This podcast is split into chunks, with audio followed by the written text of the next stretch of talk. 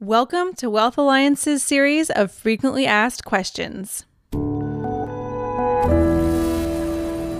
FAQ number three for you, Kevin, is how does Wealth Alliance determine its outlook on the equity market?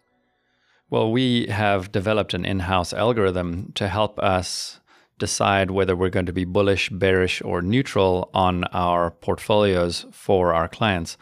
Um, I really enjoy this the, the, side of the business, so it, it might get a little bit more technical. Obviously, some of our clients don't necessarily care that much about the technical side of it.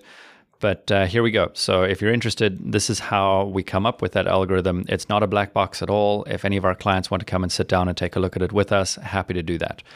What we do is we look at initially the moving average. So, long term moving average versus a short term moving average. If the long term moving average of the S&P 500 is moving up, that's a good sign. And if the long-term moving average is moving down, that's not such a good sign. This is a 200-day moving average what we do is we look at the short term, uh, which is a 50 day moving average. If that's below the long term moving average and the long term moving average is moving down, that's a negative sign because that short term moving average is going to pull the long term average down.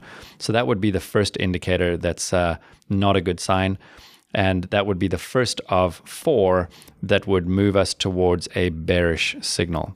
The second is we monitor the VIX. Now, the VIX you can look up on Yahoo Finance. It's a measure of the volatility within the market.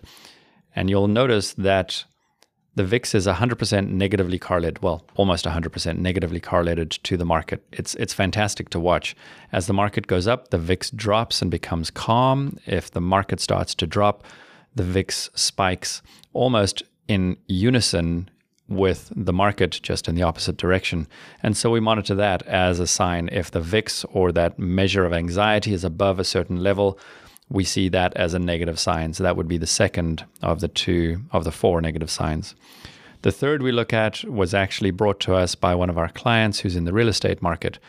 And he said, Hey, have you taken a look at new property permits issued throughout the US? Because if you can measure the activity of new property permits issued for building, if that's dropping off, you can see it as a um, as a potential sign that activity in the building industry is going to drop off. So we uh, we follow that. We get the monthly data for that, and uh, and if that is dropping below what we consider to be normal levels, that would be the third negative sign in our uh, suite of four. And the last one, perhaps the most important for us, is the spread, similar to the TED spread, but this is a spread of the interest rate differences between short term interest rates and long term interest rates.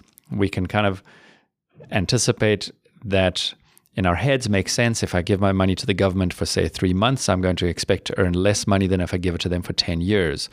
Um, and we're in a weird situation at the moment where we actually have a negative or inverted yield curve where the long term rates are actually lower than the short term rates.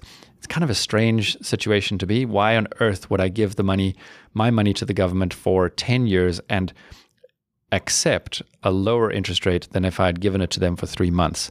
And one of the main reasons for that is safety. People just want to make sure that their money is safe. That's not a great sign when we're looking at the equity market. So, those four signs together the moving averages moving down, the VIX moving up, the new property permits perhaps below what we consider normal, and this spread between low short term interest rates and long term interest rates, if that spread is very narrow or in, in the current case negative, that would be a negative sign. And that would move us from a bearish, excuse me, from a bullish position to a bearish position. And then conversely, if there was a mix in the signals, we'd be neutral.